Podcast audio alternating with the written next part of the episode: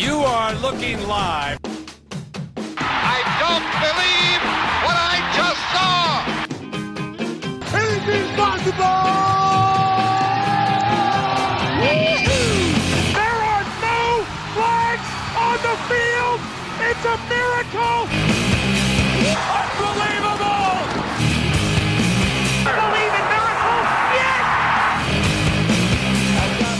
From the world's largest snow globe, it's the 252. What Sports Talk Radio sounds like is done by academics. I'm Chris Gehrz, history professor at Bethel University. I'm Chris Moore from the Political Science Department. And don't call it a comeback, but I'm wearing my glasses from 1998. I was going to say something, but I wasn't sure. Yeah, can I tell a quick story? Please do. this is not really sports related, but we live in a. I, I walk to campus, right? Yeah. We are in the middle of a snowstorm. I don't like where this is headed. Yeah, and uh, it's a wooded campus, right?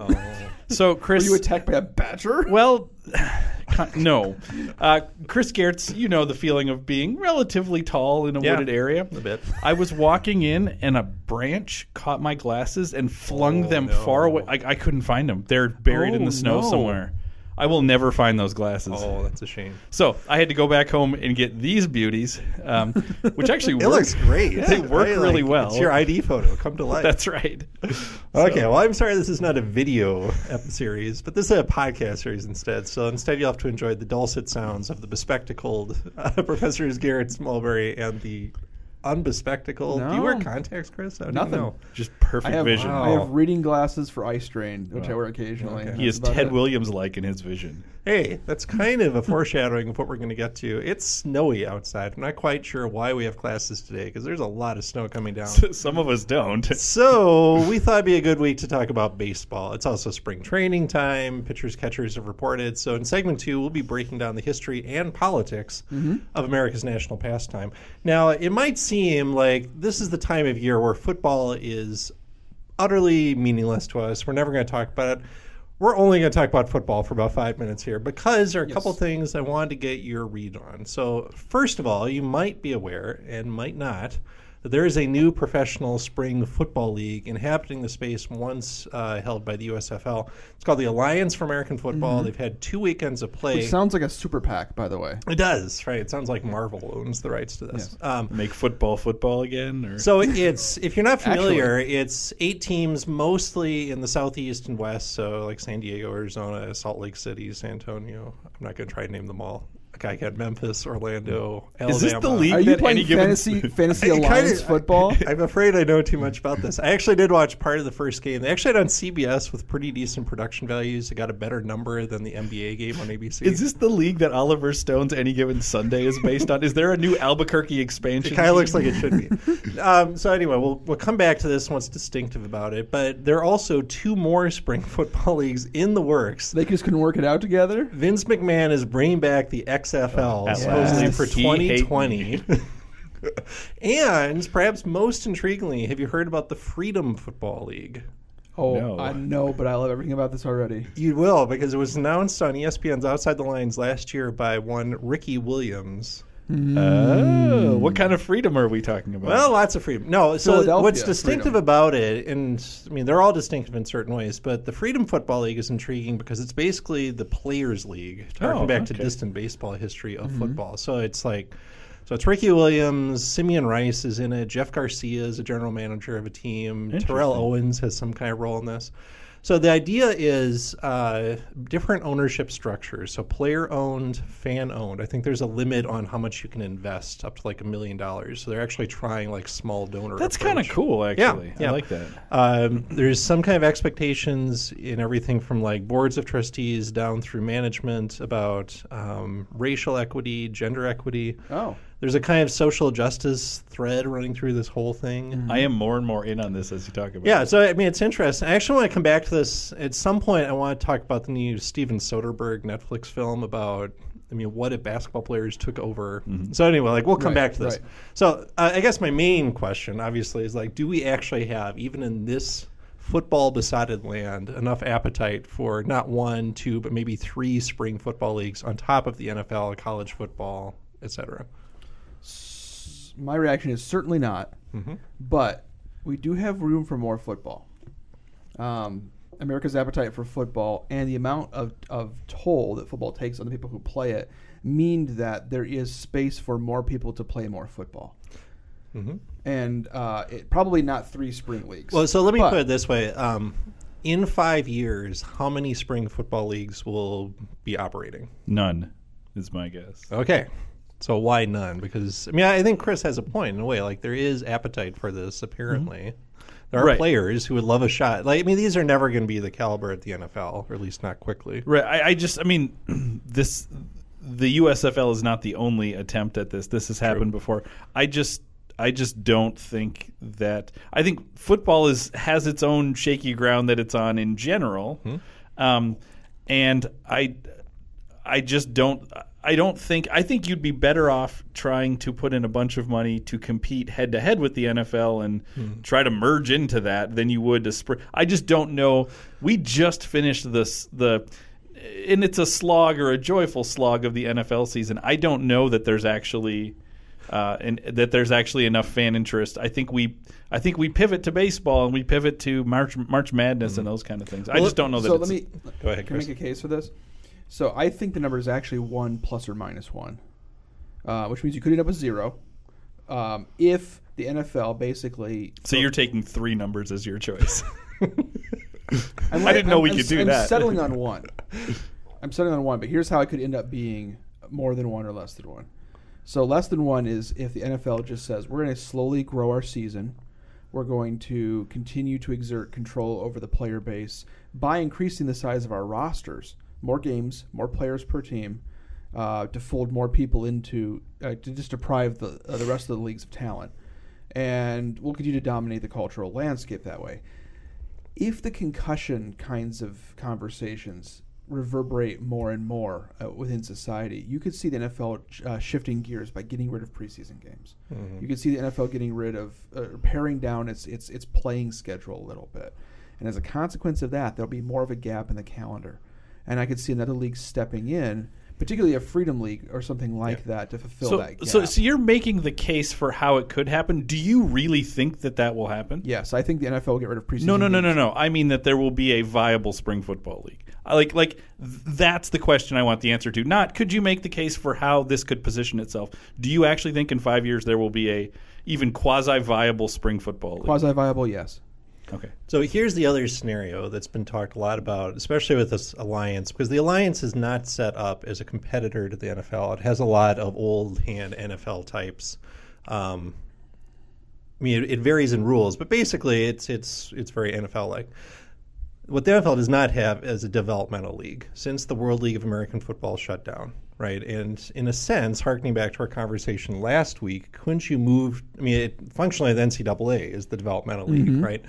And so you, wouldn't have a like fall developmental league going at the same time as the NFL in the way that you do in all the other sports. And so the spring is the natural spot to do it to give experience to like you know essentially practice kind of squad players and others who are marginal free agents.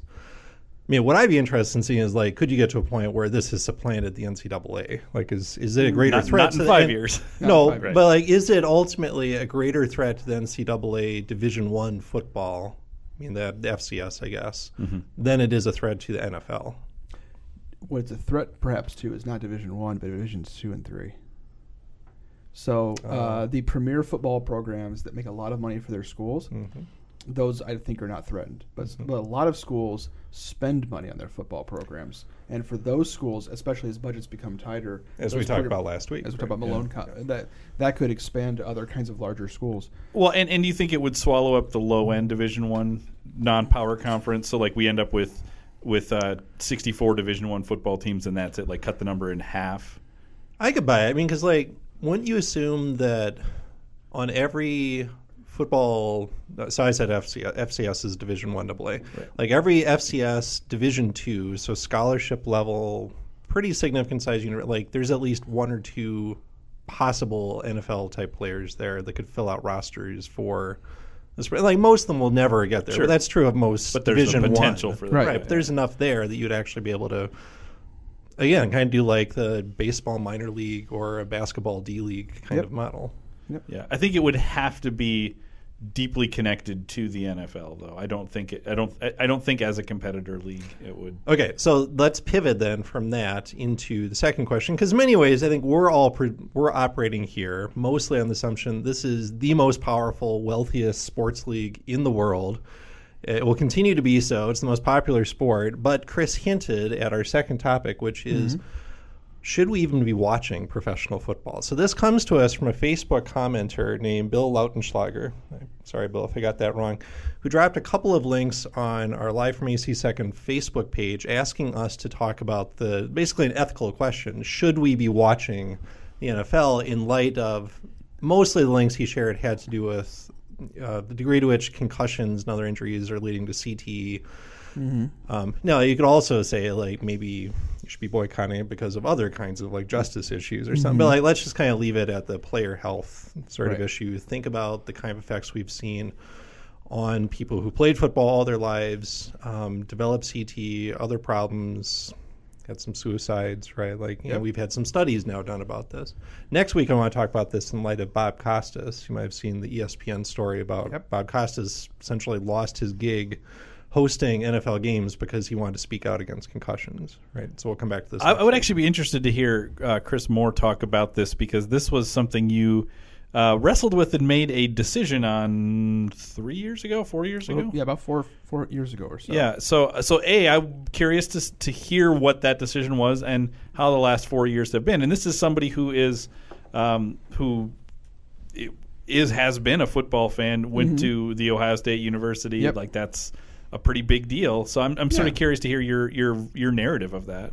So I'll, I'll, I'll give it briefly, and also um, I want to say that this is sort of where I've arrived at. I don't think this is a particularly well reasoned ethical choice, um, but it was one that I've uh, it's one that I've settled on, and it's I was uh, a pretty innocuous comment by a friend of mine was ask me, well, how do you how does it sit well with you? This all this you know these studies about concussions, C, uh, CTE in- injuries, but also um, you know the high rates of bankruptcy amongst professional athletes, financial mismanagement, league exploitation, all those sorts of things. And I just decided to take the question seriously and to think really hard about it. And what it led me to is this: it was this um, decision to basically I needed to reduce the prioritization of football in my life um, that I wasn't going to become an advocate for abolishing football. I wasn't becoming. I wasn't going to um, virtue signal my friends about how awful football was and shouldn't they feel bad for watching it. And quite the opposite, in fact. Like if if fo- football's in the zeitgeist, and it's not hard to follow the sport in a general sense just by living in America. And so I decided that I wasn't going to, you know, um, ruin anybody else's fun. But at the same time, I wasn't going to go out of my way to, to, to celebrate the sport. So um, try not to watch the games, gave up fantasy football, gave up all those kinds of things I really enjoyed. That said, I haven't been a, a, a perfect adherent to that. I haven't been monastic in my abstention from football. I'll still catch a Buckeye game a year or so. And, um, you know, I'm, I could I could tell you how the team's doing. I could tell you how things in the NFL are generally shaking out, but I'm trying to make it less part of my intentional, intentionally where my eyeballs go, um, and it's certainly where my dollars go. I don't think I would buy tickets to a game anymore. Right. I mean, I, th- I think that's what Bill was getting. Like, in a way, are we complicit? Not just if you buy tickets, but like the NFL is wealthy because of TV contracts, right? Right. And if you watch it, you are participating in that. So, you know, I've come to a kind of similar point that's even less well thought through. I mean, I think yours is very well thought through. I haven't really come up with a coherent thought in this, but I have noticed myself watching much less NFL football. I've never been to an NFL game. I wouldn't go to an NFL game, and we've made clear to my son that he will not be playing football at any level. Now, at the same time, I want to make a couple things clear. One, I think it's entirely appropriate for this podcast and the course we're doing next spring to do a lot about football. And not because we're celebrating it, but because We're examining it. you're right. I mean, the whole idea of the course and the podcast, like, I mean, this is a way to get at some larger questions about American society, politics, justice, health, fitness, faith, etc. It's a lens by which we view the Eh, American right. society. In America, like much as I would wish this was just about baseball, like, you have to do it through football. I mean, Yeah. We would not be connecting with our students, listeners, etc. if we avoided it. So please don't take that as a celebration of the NFL. We will be very critical of the NFL. Second thing, I, I do think there's some nuance to be called for here. Like hmm? NFL football is played differently than even the highest levels of college football, and there are a lot of differences in how college football is played and then high school football. Mm-hmm. And I would add, every sport has capacity for serious injury. Yes. Like I, I'm married to someone who has worked with athletes in volleyball, soccer, and basketball who also have had significant concussion issues.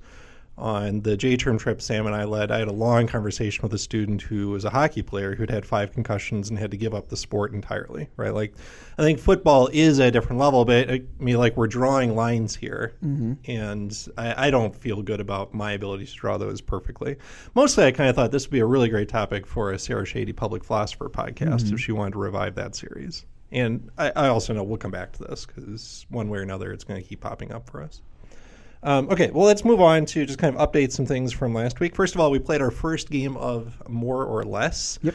Chris and I had to argue. Uh, currently, uh, basketball players, after they finish high school, are required to functionally spend a year in college before they go to the NBA. And Right. Chris argued it should be more than one year. I argued less. We put it out as a poll along with status quo as an option. Mm-hmm. I didn't look at the total number of votes, but 100% agreed with Dr. Moore. Did that surprise you? Uh, That seems like a very I'm like a very conservative uh, position to take. I'm I well first of all I'll say I cast one vote in favor of the Moore position, Oh. and so that might have been the only vote as far as I know. but I, I don't know. I didn't actually check the total number of votes. Uh, it is unusual that there would be unanimous support for that position. Because I, I mean, I looked at that and I say, for myself, selfishly, I would love it if people had to play four years because I like mm-hmm. college basketball. But in my head, I would say, well, that's not a that's not a fair rule. Yeah. So mostly, I, I didn't want to linger mm-hmm. here because actually in March we're going to have a whole second segment dedicated to college basketball. I think we'll talk about the O'Bannon case, and we should mm-hmm. circle back to all the issues we briefly raised in more or less. But we got more or less off the ground. Uh, we're going to have another game, another poll in our second segment. Stay tuned for that. Sam, uh, we did three to see last week. Were they worth the watch? Uh, all right. So starting off, uh, I said that on Friday you should watch the Oregon Oregon State women's basketball game, number three versus number nine. Uh, Oregon won that game 77-68. Uh, that was that was at um, at Oregon. Uh, Sabrina Ionescu had Good name. had uh, 29 points, five rebounds, nine assists. Now, here's how powerful the podcast is. This actually led me on Monday to watch the entire rematch where number then number 12 Oregon State hosted then number 2 Oregon and Oregon State won 67-62. It was a great game. I really really enjoyed it. So well, I didn't know they did home and home games in college basketball. I didn't realize they did them back to back, but Yeah. that's that's how they do the Civil War in Oregon, I guess. wow. Okay. That's It's great. That's- so that's definitely worth the watch. Uh, Chris Moore said we should watch the 61st running of the Daytona 500. Denny Hamlin won his second Daytona in four years in a race that was clean until it wasn't. The last 10 laps got real ugly. Uh, Chris's pick, Joey Sliced Bread Logano, finished a close fourth, so we're going to give you a worth the watch on that. Thanks. And then Chris uh, Gehrz said we should watch uh, the FA Cup game between Millwall and AFC Wimbledon. Millwall won 1 0 on an early goal from Murray Wallace. Now I have fifth to admit something. I, I play along with three to see, but I also don't have cable. I'm not going to watch hardly any of these things, so I have no idea if this was actually worth the watch. One 0 could be a great game, or it could be utterly terrible. Well, it's in, it's interesting that the this is what I want to say. The goal was in the first five minutes, Mm-hmm. um, but it, but they didn't score a second. So that I would say, yeah, worth the watch because you're still in that game. You're Okay. still in that game. Okay, I'll take it. All right, so that's our first segment. Uh, we're going to come back in segment two to fake, talk about the history and politics of my favorite sport, America's rightful national pastime. That's right, it's baseball season on the 252.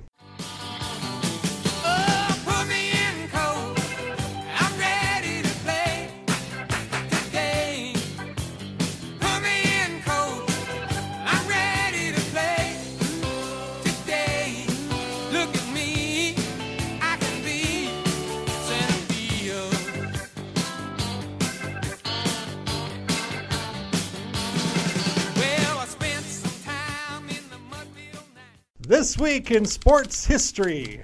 San Francisco, California, February 20th, 1963. A year after leading the Giants to the World Series, Willie Mays becomes the first National League player in history to sign a six figure contract, inking a $105,000 deal. May hits 127 home runs over the next three seasons, winning his second MVP trophy in 1965. Daytona Beach, Florida, February 21, 1948. The National Association for Stock Car Auto Racing is founded by a group of drivers led by Bill France Sr., who runs NASCAR until 1972 when he hands over control to his son, Bill Jr. Birmingham, Alabama, February 22, 1893. In the first Iron Bowl, the University of Alabama football team loses 32 to 22 to the Agricultural Mechanical College of Alabama, later renamed Auburn. Lake Placid, New York, February 23, 1980. Speed skater Eric Heiden wins the 10,000 meter race, his fifth gold medal in that Winter Olympiad. He had overslept for the race because the night before he attended a medal round men's hockey match between the Soviet Union and the underdog Americans. 11 seconds. You've got 10 seconds. The countdown going on right now. Morrow up to Schultz. Five seconds left in the game. Do you believe in miracles? Yes!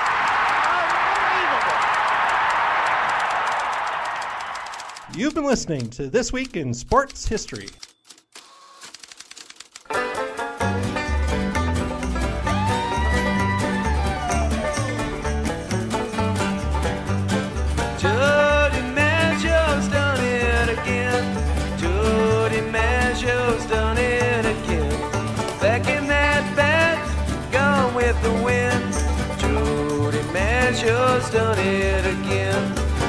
All right, welcome back to the 252. Here in segment two, we usually have an interview or a conversation. This week it's the latter. Spring training's getting underway this week in Florida and Arizona, so it seems like a good time to talk about America's pastime, baseball. Um, now, I have to explain a little bit here. The origins distantly of this course were that as soon as I came to Bethel, I started thinking aloud to students about I'd love to do a history of baseball course. There actually are a fair number of baseball history courses out there. Um, Charles Alexander, a professor, I thought at Ohio University, wrote a nice textbook that's been used a lot.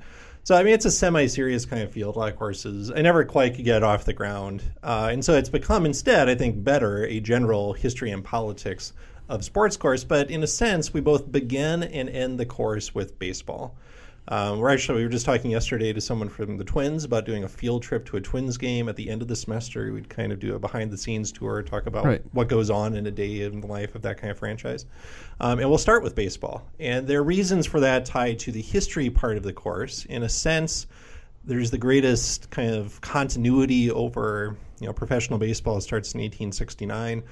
You could go back to the Civil War, watch people play baseball, and you would recognize what's happening. Right. Um, but there also is recognizable change over time, and so that's a nice model for how do we do the history of a sport.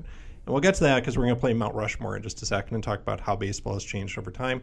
But I thought we'd start by talking about the and politics part of the course. Right. And, and Chris, just kind of give us like two or three political science, politics, policy questions that you could ask through the lens of baseball. Right, and there's a couple ways to, to cut at that. And so, oftentimes in international relations, which is my uh, bailiwick, we talk about whether we, th- we look at domestic politics and how they craft international relations and how they influence the world, or how the world's and its structure and its impedi- and its forces influence domestic politics. Do you The call sa- that Innenpolitik and Außenpolitik, or is that just historians? Uh, that's that's just historians who also speak German. Uh, we call it the second image and the second image reversed. Not as cool. Not really. Nope. Okay. Um, but I will say. So what does that mean in baseball The, the terms? same, the same thing is also true in baseball. Yep. We can either use baseball as our independent variable to look at how uh, politics have shifted over time, and an example of that clearly is immigration. Mm-hmm. We can understand a little bit of America's immigration policy through the waves of immigration and, and even how those are modeled in, in baseball, right? We see an influx at a certain point in baseball of Irish American players. Mm-hmm. And then, in more recent uh, decades, we've seen an influx of of Latin American players, um, and even more fine grained, the differences between the the large wave of Dominican players and essentially this looming gap of Cuban players. And now, with the potential for normalization of relations with Cuba, will we see a big shift in American baseball as more Cuban players come to the United States? You also can see internal migration, which we don't think about because we have open borders amongst the states. But I mean, baseball starts as this very regional. Professional baseball is a northeastern game, right? Right. And it shifts. You see this in like I mean, once African American players join, initially birthplaces would probably be the southeast, but because of the Great Migration, it becomes California, Midwest, Northeast. Right. And that sort of so as baseball teams and the genesis of new baseball teams maps onto how America's own regional uh, immigration patterns have shifted. This also tells us something about regionalism as a political feature of American politics. And I just wanted to share one quick thing with you. Uh, the Upshot at the Washington Post did an interesting study where they looked at um, hundreds of thousands of Facebook pages of people who declared allegiance to some kind of a baseball team as well as people who um, uh, declare allegiance to a political candidate. So they're just trying to match up people who sort of are fans of both of those things. The the thing we can say first of all is that baseball fans on Facebook at least are more conservative than the country at large. Not surprising here. Baseball fans also skew a little bit older and a little bit whiter than the uh, than the uh, the population at large. Um, but teams did vary. Would you care to guess the most Republican leaning baseball team? Not the players, not the management, but the fandom on Facebook. Might surprise you. I was going to say Houston Astros. Uh, you'd be in good shape. Okay. Uh, they're in the top five. But the most uh, red baseball team is the Cincinnati Reds. Huh.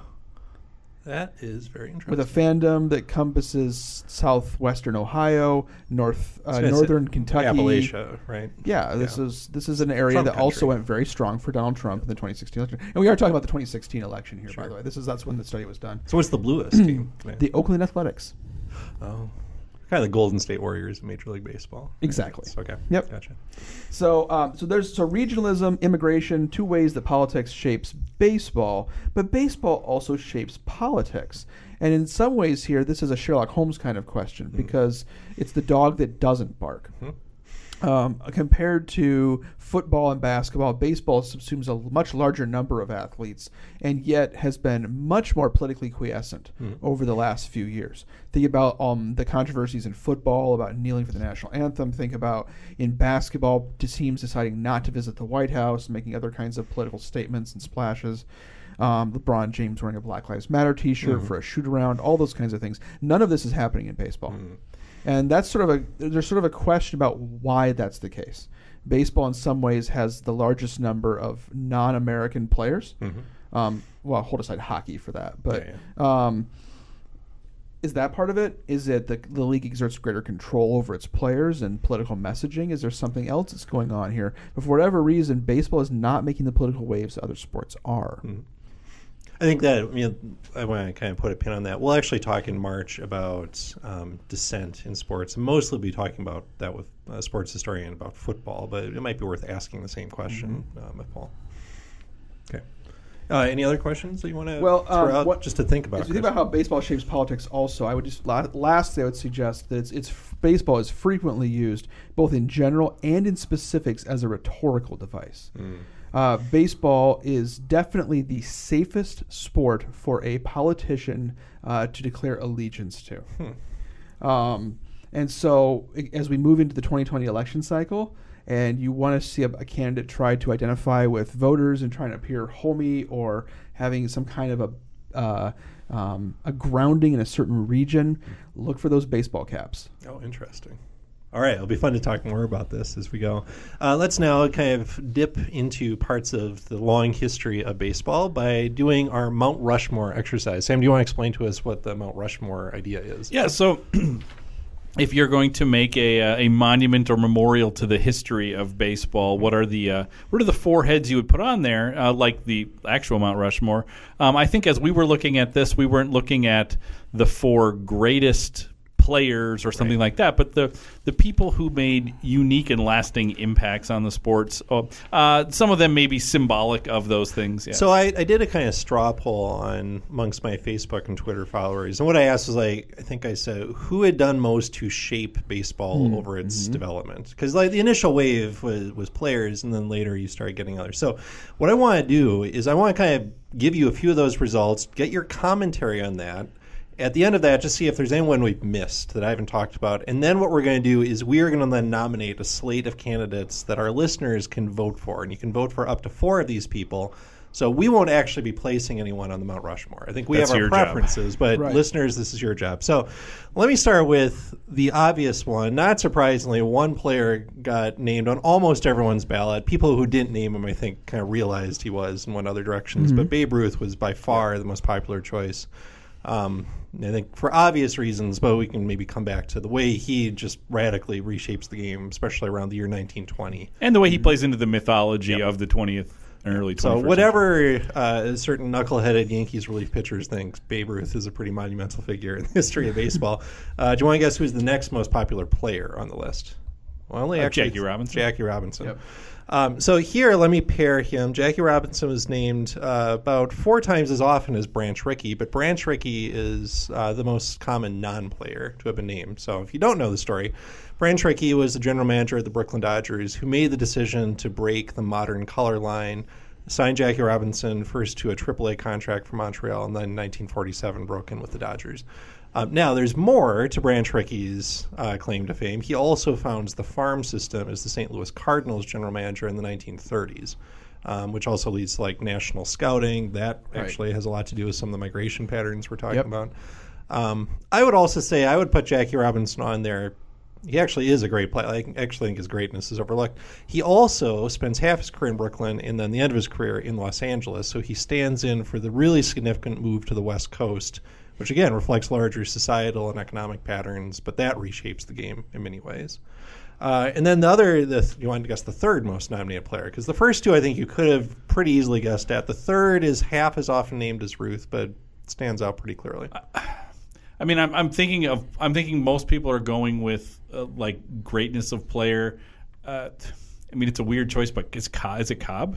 Cobb only got three votes. So Okay, he's kind of good. the next tier. Can It's I- Roberto. guess it? Oh, Sorry, Chris. Were you going to say Roberto Clemente? I wasn't. To be honest, I was going to say Willie Mays. Okay, so Willie Mays was at three votes. So Hank Aaron, Willie Mays, Ty Cobb, Bob Gibson all got three. Ted Williams, Cy Young, Nolan Ryan, and Ichiro Suzuki got two. So I want to come back to those. Let's just talk about Clemente, who got nine votes. So uh, again, like there is clear greatness here. Like if you wanted to name uh, a, you know the greatest outfield arm in history, as well as someone who got three thousand hits, as well as has a tragic death in service of a pretty noble enterprise. And so we're touching here on the social role of athletes. But I think most importantly, like if you ask me what's most distinctive about baseball as a major league sport, it's the presence of so many Latin American players. Yeah, I mean, and that makes it stand out from everything else. I mean, it's really the first American professional sports league to become so internationalized. Long before basketball and hockey did, ba- football's only starting to break into Mexico, right? So like, I think he stands in, and like his struggles with that, I mean, kind of stand in the shadow of Jackie Robinson, but are very significant. So I wasn't surprised to see him that high.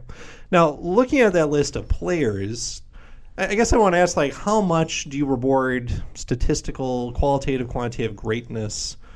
And how much should that show up? Because I don't want to like overlook players, but I also don't know that any of those are at the level of like Ruth Robinson and arguably Clemente. Right. I, I mean, I think I think you would have to really fundamentally not just represent an era, but fundamentally uh, change the trajectory of the game.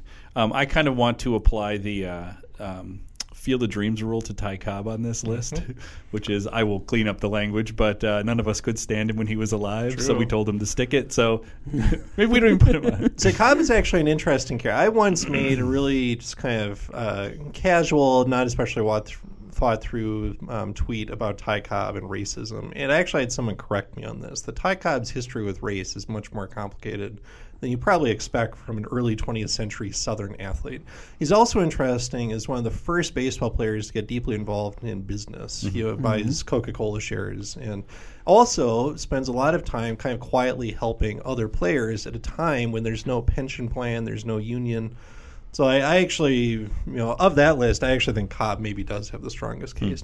One thing that struck me about those players is it very clearly, knowing who voted for each of them, reflected a kind of nostalgia for a certain time period. You know, it's no mistake. Most of those players played in the 50s and 60s, right? Mm-hmm. Whereas, like, I, I think Bob Gibson has a pretty spectacular sort of three to five year peak. Sandy Koufax also came up here. Mm-hmm. Like Bob Gibson, in, in terms of like career achievement, is not on the top five, maybe not the top ten of pitchers in baseball.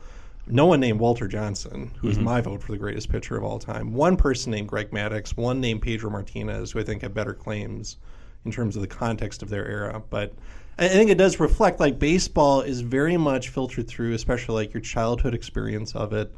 And there's a I don't mean to denigrate the choice, but there's a kind of haziness to these kind of mm-hmm. suggestions and a sort of golden age of baseball thinking Right. here. Yeah, I mean, I would say, I mean, far and away, my favorite player in the history of baseball is Ted Williams, and I would never put him on. Like, it just didn't even occur to me because it's he's maybe the greatest. You could argue among the greatest hitters or the greatest hitter of mm-hmm. all time, but that that's not a, that's just not enough for something like this. So, oh, sorry, Chris, go ahead. Is there uh, you've, you've mentioned that baseball is the most durable, or perhaps the most static of our major sports, Mm-hmm. and that allows us to sort of look at what a Clemente did or what a Ruth did, and of say that's that's kind of comparable Mm-hmm. to what athletes are doing today. Most people would not, even if uh, even as good as Bill Russell was in the NBA, Mm-hmm. we kind of feel like if we put Bill Russell on a current NBA team, he would be a a good to middling player on a current NBA team. Then not the same with some of these baseball players. And so, is that a qualitative difference? Do we sort of say, is is are baseball and football sports that have less memory because uh, the sport has changed so much that we, we can't really compare previous eras? Well, and I think the other difference is that baseball, because it's so predominant for so long, it gets the best athletes. Now, because of the color line, the competition is not what it should have been up mm-hmm. through the 1950s, right? And then Latin American players being added to the mix. But for a long, I mean, certainly the first half of the 20th century, by far the best athletes are going into baseball, with like probably college football being second, and then I kind of treat things like boxing as separate from that. Right. And so, like, would Ruth be struck out by modern 102 mile an hour flame throwing special use kind of relief pitchers? Right? I, I don't know. I mean, so let me then shift now to a, Yeah. a, a kind of someone who only got one vote, but I think is important because he gives us ways of answering this question using statistics that have remained constant over time, and that's Bill James. So Sam, I know you were going to nominate Bill James for why would Bill James? I would guess like some people don't know who he is, Right. but I think there's actually a case to be made here. Yeah, I mean he's the the the father of analytics and sabermetrics uh, in baseball, and inspired not only the the regular use of it in front offices and in managing, but even just when you look at when you watch a game in 2018 Mm-hmm. or 2019, you you will now see st- stats you didn't see when I was a kid. Right. When I was a kid, it was batting average, home runs, RBI. That was all that you saw. Mm-hmm. Now you're going to see a guy's OPS. You're going to see his slash stat. I mean, and that's not complicated stats, but you're going to start to Mm-hmm. see those things are now more valuable. Um, and then you take someone like a like a Billy Beane who says, "Okay, well, I'm going to got take two votes, by yes, the way. well, I'm going to take those things and apply them. Um, I mean, he has he has significance beyond just baseball too, because that whole analytics movement is. I mean, it's in baseball is where it was first really applied, but you see that in all kinds of other places. and it does reshape the game. Right? Yes, I mean, like the there- way I mean, people I think make the decisions. narrative is Yes. baseball is this deeply conservative. And baseball actually is pretty rife with innovators who respond to statistical evidence. So. Analytics and sabermetrics before is the clearest evidence of this, and we see the way the way people swing for home runs right now, the rise in like base on ball rates, things like that. And what's valued But- in the game, right? And what's Yeah. valued, but like this is not a new story. Like for example, the platoon advantage. I mean, it's something noticed like in the 1870s, and managers start adapting to this and start crafting lineups and rosters to to create these kind of essentially trying to find marginal advantages in certain high leverage situations. Right? They didn't have mm-hmm. the language to describe it that way, but people were doing that over time. Um, here, let me add another statistical kind of idea that no one mentioned, but I think is significant. It starts with baseball and becomes bigger elsewhere, which is fantasy baseball. So this starts around 1980 uh, with a writer named Dan Okrent and some of his friends, who gets the idea like maybe we could use statistics to actually engage in fans in playing at least the general manager owner role in baseball. So it starts as something called rotisserie league baseball, mm-hmm. and then it explodes in the 90s, and then the internet amplifies it, and really then football kind of takes over. But at some point, I want to do a whole episode about fantasy sports, and the father of that is Dan Okrent in 1980s baseball. So I'm not. I think he's a marginal candidate for this, but I wanted to just mention that as mm-hmm. well. Uh, let me mention a group we haven't talked about, except that Ted Williams was a manager after his playing career. No one nominated someone best known for being a manager, and that stands out to me because half of our NFL Hall of Fame were coaches, plus Right. Bill Parcells and Vince Lombardi were finalists. No one nominated a single manager, and I don't think that's wrong necessarily. Right. I mean, you had. I think the only name that that appeared. I think people mentioned Pete Rose as uh, who was a player and a manager, But not for managing. Right, right, That's- right. that- that but he was not an unsuccessful manager. No, but it was not for his managing. Sure, that he was certainly, certainly. Right. I mean, so, like, I think what does that tell us about? I mean, managers, especially the first half of the 20th century, sometimes do function more something like a GM coach sort of role. Um, but I don't know who I'd say. Like, I, I'm not going to. I mean, I mean, you can name the names that pop up, but it's not. I don't think they belong there, and they're not Yeah. as prominent. Casual, even serious casual fans wouldn't know who they are. Like, I think if anyone, people would say Joe Torre, just because of recency bias, but I don't think he reshapes baseball in any way. Right. So that's one interest. The other uh, interesting um, non-nomination, because Sam and I talked about this too, is no one nominated someone best known for being a broadcaster. Now you've got some players on here who become like color analysts or studio hosts, but like baseball of all the sports, I think like does have some pretty iconic play-by-play voices who mm-hmm. like they are the soundtrack of the sport. Whether more it's than more than that, because of And they're regional, too. Because of the age of baseball, it was the way you experienced the sport, not just the soundtrack. But like, there are people who for whom baseball is Vin Scully, or for whom baseball is Mel Allen, or you know, where you didn't necessarily have access to a television. And, and I would say Vin Scully too. Like, and so if I had to, I kind of tack that on to Jackie Robinson too. Like, I mean, one more significance related to it. Um, we'll play at some point his call of Hank Aaron breaking Babe Ruth's record, which is you know a pretty memorable bit of audio in American history. Okay, let me go back to. Can a I ask few- one more quick Sorry, question? Chris. One other category that did get mentioned, but we haven't discussed here, are commissioners. Right, Uh, Kennesaw Mountain Landis got two votes. Yes. He's the only commissioner to be named. Um, Is that just because he has the awesomest name of any commissioner? No, I mean he is the first commissioner, right? And, and this Correct. is in the wake of the Black Sox scandal. Exactly. Um, I mean, it does help solidify the color line. Is probably the most significant contribution, um, Yeah. such as it is that he makes. Right. Um, at the same time, baseball then has had weak and strong commissioners. I don't know if that's really a defining element of the game. And, and, and Landis is also coming on the scene at the same time as Babe Ruth, who obscures, I think, what Landis does. So I wasn't surprised he came up. Like, by, I mean, like, I think you could have made a really strong case for Pete Rozelle or Yeah. Paul Tagliabue on the NFL. Yep. Mount Rushmore. I'm not sure that works for a commissioner. Okay, uh, three more kind of groups people I'm going to mention. Um, so first of all, Sam mentioned Pete Rose, who got one vote. I think the stronger case, uh, being made partly by a colleague of ours at Bethel, Jim Bilby, is for Barry Bonds. And so, like, I mean, in many ways, like, if you just want a purely statistical analysis of greatness, he is there next to Babe Ruth and Ted Williams, but a much more complete player than Ted Williams. I don't think that's why Jim nominated no, Barry Bonds. I think he nominated him for the very reason he's not in the Hall of Fame. Right. Which is interesting. I had someone say like my criteria are that I'm not nominating a user. Right. I'm not. I'm, Clemens never came up. Um, I mean, those are the two big ones. But like, I don't think that should be a McGwire, criteria. Sosa. Right. But like in a way, like that is a hugely important part of baseball history, and Barry Bonds reflects that for better and for worse. And it, it might be even having this discussion that we're too close to it. Like, like it'll be in, it'd be interesting to think when somebody's doing the the two five three, like uh, seventy years from now, if Bonds is an obvious like. Well, obviously that talks about this moment because we maybe don't know what that moment means. You know, for quite a while still. Okay, quickly, uh, two more groups. Uh, so one I was expecting. So three votes for Marvin Miller and two for Curt Flood. So Curt Flood is the uh, player, mostly for the Cardinals, who ends up challenging the reserve clause and leads to the birth of free agency. Right. So like on sheer like playing greatness, Curt Flood obviously is not um, at the level of some of the other players. But in terms of significance to reshaping the economics of professional sports, the kind of agency in many ways the players have. Also, but also like that ends up affecting like fan allegiances and how you interact with your teams, right? You don't have like people who spend their entire career at one team for the most part. Um, I think a stronger case again could be made for Marvin Miller, who ends up founding the Major League Baseball Players Association. So baseball has a long history of attempts to unionize, going back to John Montgomery Ward, the Players League of 1890, but it's always stopped by owners, right? And this happens in other sports. Baseball is the first one to get a union, the first one to go on strike, and still, I think, is the most powerful union in many ways. And Marvin Miller is the organizer behind all of that.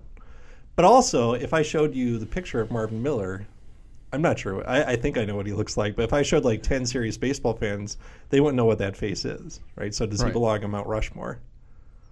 You have to have a plaque next to it. Okay, and then finally, um, so here's the interesting thing: Buck O'Neil was named twice, and Buck O'Neil was a pretty good first baseman in the Negro leagues. Um, Satchel Paige was never named. Josh Gibson was never named. Oscar Charleston, Cool Papa Bell. None of the greatest Negro League players was named. I assume Buck O'Neil was on there as a kind of ambassador of the game, who was featured heavily in Ken Burns' series on baseball. Right. Right. Um, the only other Negro leaguer who was named, and this was my favorite nomination the whole thing that showed some serious baseball knowledge, is Rube Foster. And Sam, I think you can explain to us who Rube Foster So was. he's the founder of the Negro League. So he's both a was a pitcher. Yep, Um, he's but- a Hall of Fame pitcher. Yep. um, but but but founds the league. So he would be another. I mean, I think having some kind of representative of that, I think, would be because that what that speaks to is a the the idea that baseball is not just the American National League, and b that there is this history in the shadows that is still in the shadows, and and it's um, and and and I I think some of those players. I mean, this is where I, Paige was was my choice um, as I thought about this. Uh, they speak to again sort of the almost mythological quality because there are numbers from the Negro League, but not in the same way, and and, and so it's more a story that's told. And it's, uh, I mean, to go back to the notion of a prism or lens, it's a way to look at African American history. So this is, you know, it helps you think about um, if you're an African American living in a segregated society, what do you do? Do you try to establish separate institutions? I mean, this is the Booker T. Washington of baseball in some ways. Do you strive for inclusion instead, right? And so, I mean, like the other thing that Jackie Robinson accomplishes is the death of the Negro Leagues. Yeah. And the death of that separate institution that had its own very loyal fan base, its own institutions, its own media, and that disappears. Um, and so, I mean, it also, I mean, it's tied in. It's the same time period as Marcus Garvey, kind of ideals of um, of negritude, of um, black being something to celebrate in its own kind of institutions, right? And so Rube Foster, you might not have ever heard of, but definitely deserves um, to be read about. He also has an interesting religious history. I think he was a pastor's kid. He has a conversion experience in the 20s. Hmm. Okay, so that's a lot. Is there anyone else we're missing before we construct our ballot for people? Anyone who hasn't come up yet that you think we at least need to talk about? It's a pretty good list. I feel like I feel like when I made my list, everybody's on there. so here's So can I, what can I, I, I want to make a case for something, and, and I don't have a specific name, but I, I just want to say, kind of as a ruling on something that we're, we were kind of kicking around earlier. When we say Mount Rushmore, we're not saying the foremost exemplary people. no, no, Um, and so uh, our reticence to include someone like Barry Bonds or to include uh, um, someone someone who's maybe who's more ignoble than noble Right. that needs to be that needs to be considered. Yeah, yeah. I mean, like, look at the actual Mount Rushmore. Like, I mean, I, I mean, Lincoln's, you know, I think fairly noble, but all of the rest have some problems to deal with. I, I think the criterion here is who are the four people who have done the most to shape the development Exactly, of baseball over exactly. time, for better or for worse, for whatever, whatever their character is. I mean, who has influenced the game the most over time? Right. So, what I would like to suggest is we start with putting Ruth Robinson and Clemente simply because they were far and away the most nominated. Yes. I, I do want some players on there. So let's just start with those three. Now, what I'd like is to fill in with six more and to have each of us name two more. So we have unlimited power to name two more that we think need to be considered. Okay. Sam, I'm going to take Bill James. Okay. All All right. right. Chris, do you want to add one? Yeah. Um, I want, I want to ask a question though. Yeah. Because I think I have an answer to this, but uh, is there anybody who has played baseball in the last? Well, I guess we talked about Barry Bonds. Yep. Um, that's that's our only player of in, in, in, In each, each in row, each yeah, row. yeah. Yeah. Um, would And you, Greg Maddux. I mean, would you cra- would you would you comfortably say that of the last decade, those are the two most important baseball players?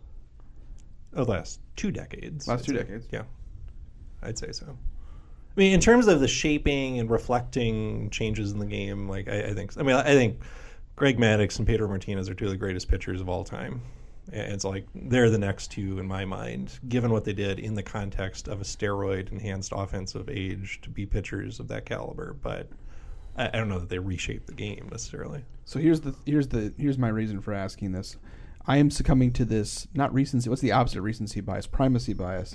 um, and my inclination is to say Sandy Koufax, but I also would Oh, really don't ra- say Sandy Koufax. I'd really rather say Pedro. Well, say Pete. I, I'm sorry. Like I just like Sandy Koufax. That's an executive decision right there. like he is an admirable guy for sticking to his religious beliefs, not pitching on the Sabbath. He has the greatest peak of any time. He was terrible before that. His career ends quickly. Th- This is definitely a like golden age of the 1960s. Can't he represent bias. the move west though? Because he got a lot better when they got out there. All right, we would say Koufax on. He also beat the Twins in 1965, That's right. so that's what this is really Okay, about. well, how- well, how about- we could put Sandy Koufax on. Okay, so you don't you don't like the Pedro pick then? No, I, I do. I just don't know how is that reshaping baseball over time. I don't think it is. That's Well, the then why are we putting him on our list? Like, Um, I mean, what's the case for Koufax or Martinez being on this list? the kid. Well, mostly to the point that I think you've described you've you've got three players on there, none of whom are pitchers. I wonder if there's like something about baseball that necessitates the inclusion of a pitcher. Okay. I don't know. You- I think you get a pick, right? Oh, so who are you doing? Uh, so I'll, I'll, I'll withdraw my objection because I said there was no vetoes. You can do whatever you want. You want Koufax or you want Martinez? I want Martinez. Okay. All right. Pedro joins. I will put Marvin Miller on. Okay. Sam. I I I, I want to say Rube Foster, but I'm going to put Satchel Paige instead. okay. Fair enough. And I'll take Branch Rickey. Tricky. All right, so that leaves me with the last pick. I will put Barry Bonds on there just because I kind of want to see what happens on Yep. this ballot. I mean, we could do ten. Do we want a round number? Is there one other? We Well, all is there could anything agree on? jumping out at you that, that we're missing? Um, can we put Vin Scully on? I do Please, want to please, broadcast. Yeah, that's Absolutely. fine. I, yes, I, yeah. I'm Yep. fine with that too. Okay. All right, that's our 10. So we will put this on the Pietist Schoolman show page. We'll put the poll as a link on Live from AC's second Facebook page. We would love to see a lot of voting here. Please vote for up to four of the 10 on the list. Mm-hmm. We'll announce the results on next week's episode.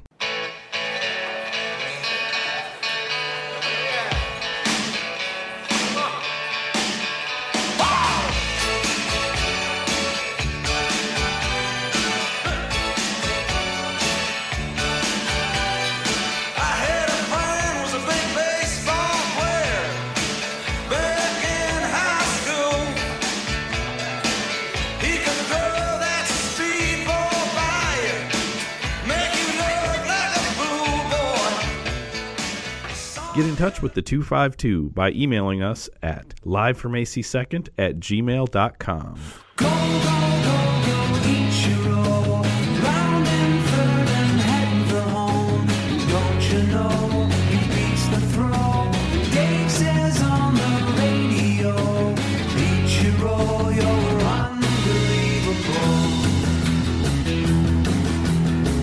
Okay, we're running short on time, so let's get right to three to see. Chris Moore, lead us off. Sure. Uh, the MIAC uh, baseball basketball playoffs. My sorry. what's that? the Minnesota Intercollegiate Athletics Conference. That's right. Uh, of which Bethel is a proud member, um, is in the midst of its basketball playoff run right now with men's and women's semifinals on Thursday night. Uh, the Bethel women face off against Augsburg, and the Bethel men face off against St. John's. Uh, winners of those games go to the finals on Saturday. Okay, Sam. Uh, I am a big, I am a Bethel grad, a big fan of Bethel basketball, but I'm going to pick the St. Louis Intercollegiate Athletic Conference Men's Basketball Championship, uh, being held at Westminster College in Missouri, because the tournament features Greenville University, which currently leads the nation in scoring with 135.8 points a game, running the Grinnell system. So they actually average like 20 points a game more than Grinnell does. Um, under coach uh, Dr. George Barber. On February 2nd, 2019, Greenville broke numerous Division III and conference records with a 200 to 146 victory over Fontbonne University. Now, I don't think they're the best team in the tournament, but I would go to that game. I would love to see So it. just briefly, Grinnell system, like how many three pointers does this the team basically take? basically it's it's it's to shoot as many get as many shots, lots of threes, force lots of turnovers. Win the turnover and the offensive rebound battle. Okay, I go a very different direction to a very different continent. The 2019 African Rally Championship starts this week with Le Bandama Auto Rally in Cote d'Ivoire, Ivory Coast. Only 10% of this uh, car rally race finish that race. So the entire ARC spans seven countries in Africa, lasts until October. You're going to be glued to ESPN Plus for that, aren't Well, you? I'm not even sure ESPN Plus has this. I had to dig up on the website. I'm not even sure this exists, but it sounded really cool. so sounds I threw it really out there. cool. Okay, so remember to cast your votes for baseball's Mount Rushmore. Share your thoughts about uh, the future of professional football, whether we should be watching it, how many spring leagues, if any, are going to survive the mass that are uh, proliferating at the moment. One. And then anything else you want to do, you can email us at live from acsecond at gmail.com. Chris? On behalf of my colleagues here at Bethel University, um, shovel out your drive and go Royals.